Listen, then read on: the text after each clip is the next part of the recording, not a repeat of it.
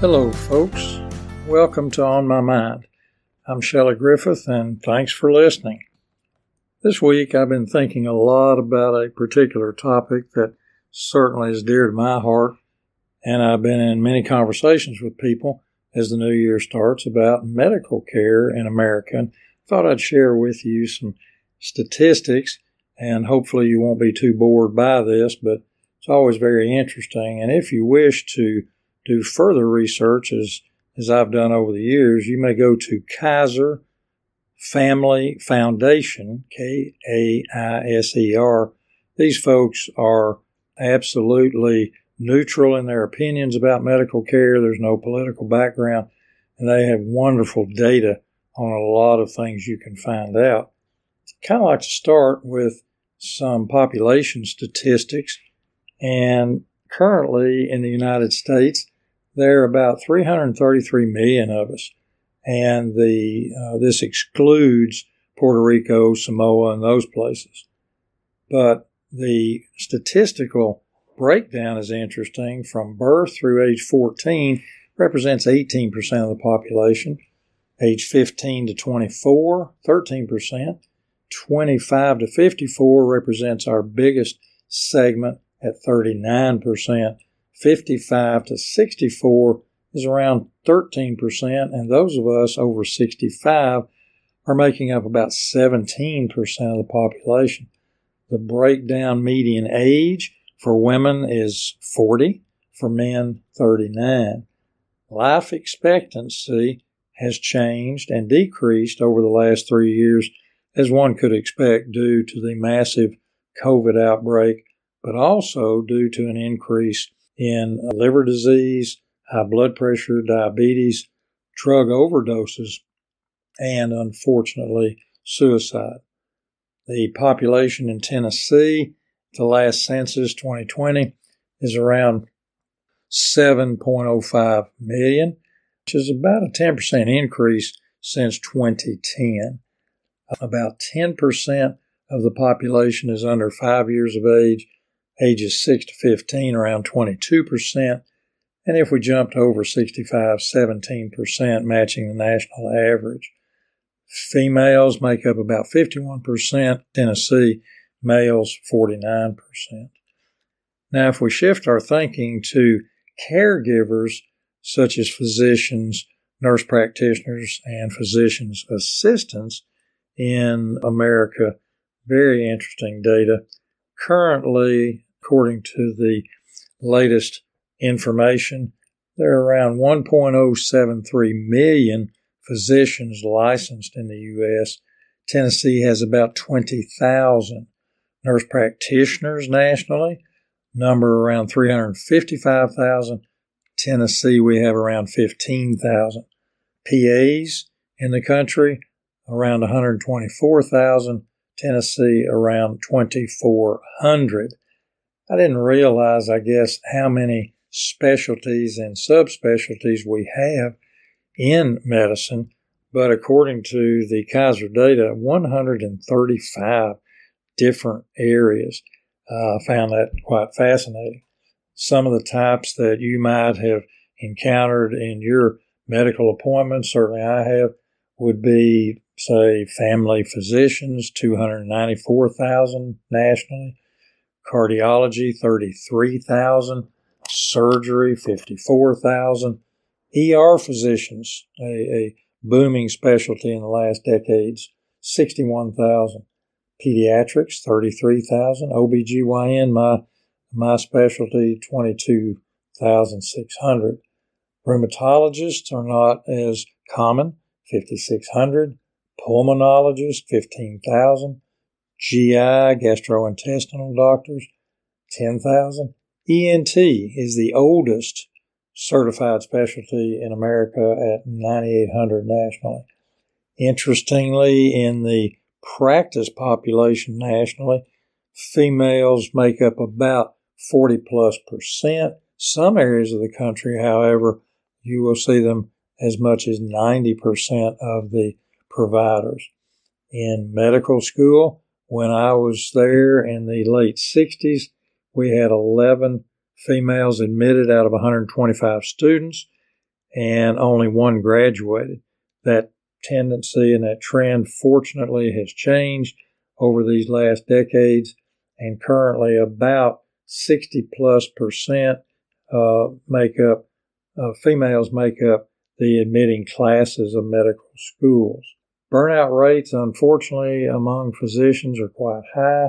Some of the latest data shows that when surveyed, up to 50% of physicians admit to being burned out or extremely frustrated with the practice of medicine. This is very, very sad in my mind because that was not nearly that high in the last 20 years.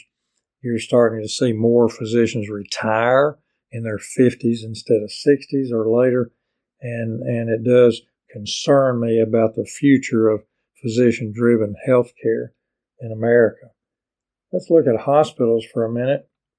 Currently, we have pretty close to 6,100 hospitals of varying sizes in the United States, with somewhere in the neighborhood of 920,000 certified beds. The admissions in 2021 to all of these facilities listed at 33.3 million, and the expenses to run these hospitals currently sits at about $1.2 trillion. Emergency room visits, as we all know, have gone up.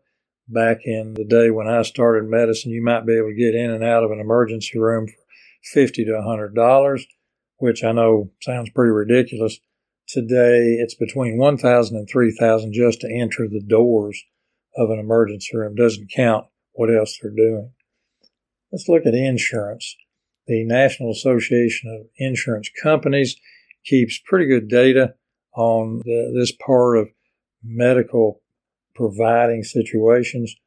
And I was quite amazed at the number of companies that actually provide health insurance. According to what I read, 1,127 companies in 2020 actually covered some form of medical insurance. There are really about 10 companies that have the majority of covered lives in America, and uh, that would make a lot of sense. The insurance industry has experienced a 41% loss in earnings from 2020 to 2021, somewhere in the range of $19 billion, and therefore you're seeing the changes this year, 22, 23, of premium increases of at least 8% because their expenses, they claim, have gone up about $92 billion in that year. Medicare covers about 18.5% of us over the age of 65. 29% of the Medicare plans now are Medicare Advantage plans. When this came in, it was rather confusing to people. I'll be honest, folks, it's still confusing to me today. So if you're approaching Medicare age, please look very carefully. Go to local seminars, discussions, read all you can, and try to make sure you're doing the right Medicare coverage for yourself and family. As a Medicare Advantage isn't always to your advantage, no pun intended. The largest insurance companies, according to Kaiser, currently uh, are Kaiser Permanente, which covers about 12.8% of lives in America. That's 8.2 million people. Second largest is Anthem. They have a little over 7% of the share of the market, covering 4.6 million lives. An entity known as HCSC has a number of Blue Cross Blue Shield plans. They are currently covering about 4.4 million. United Healthcare, another big player, 6.9% of the market, covering 4.3 million people.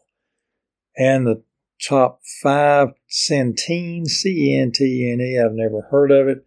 They are at about 6% of the market, covering almost 4 million lives.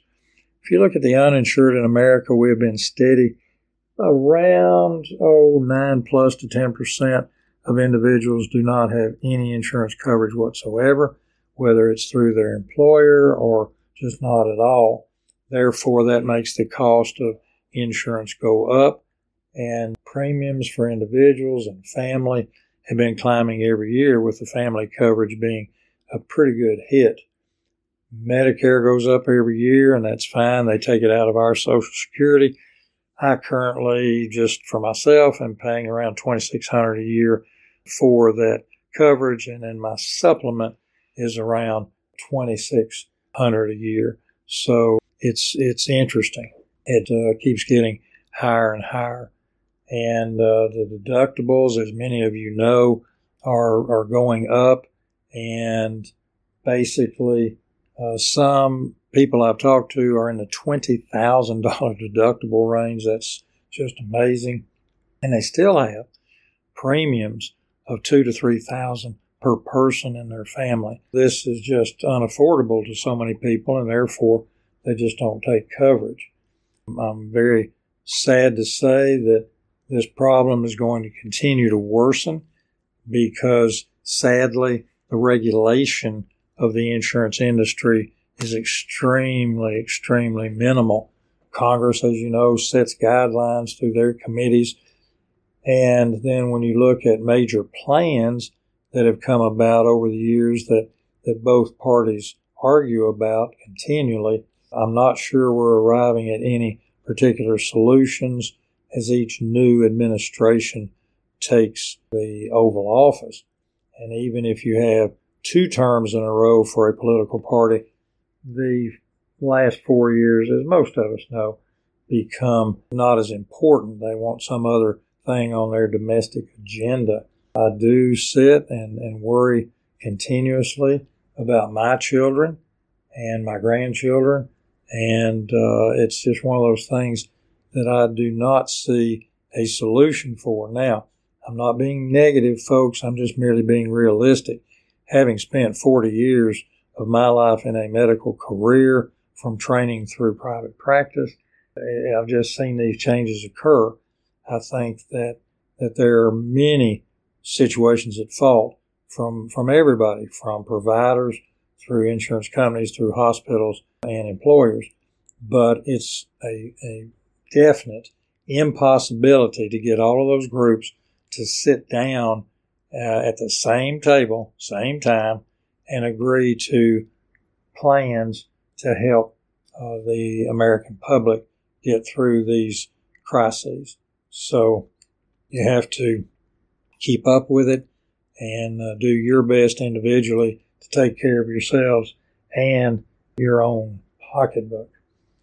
Now, we'll probably take up more of this in another episode, so stay tuned, please. Now, until next time, a couple of quotes that I thought were pretty good this week. One, put yourself in their shoes before you decide on the best way to take their shirts. This comes from a David Sklansky, a championship poker player. Another one from a favorite writer of mine and my family's, J.M. Barrie, states, Shall we make a new rule of life from tonight? Always try to be kinder than is necessary. So true. Folks, thanks for listening, and I hope for each of you a safe and healthy day, and I'll see you a little further on up the road.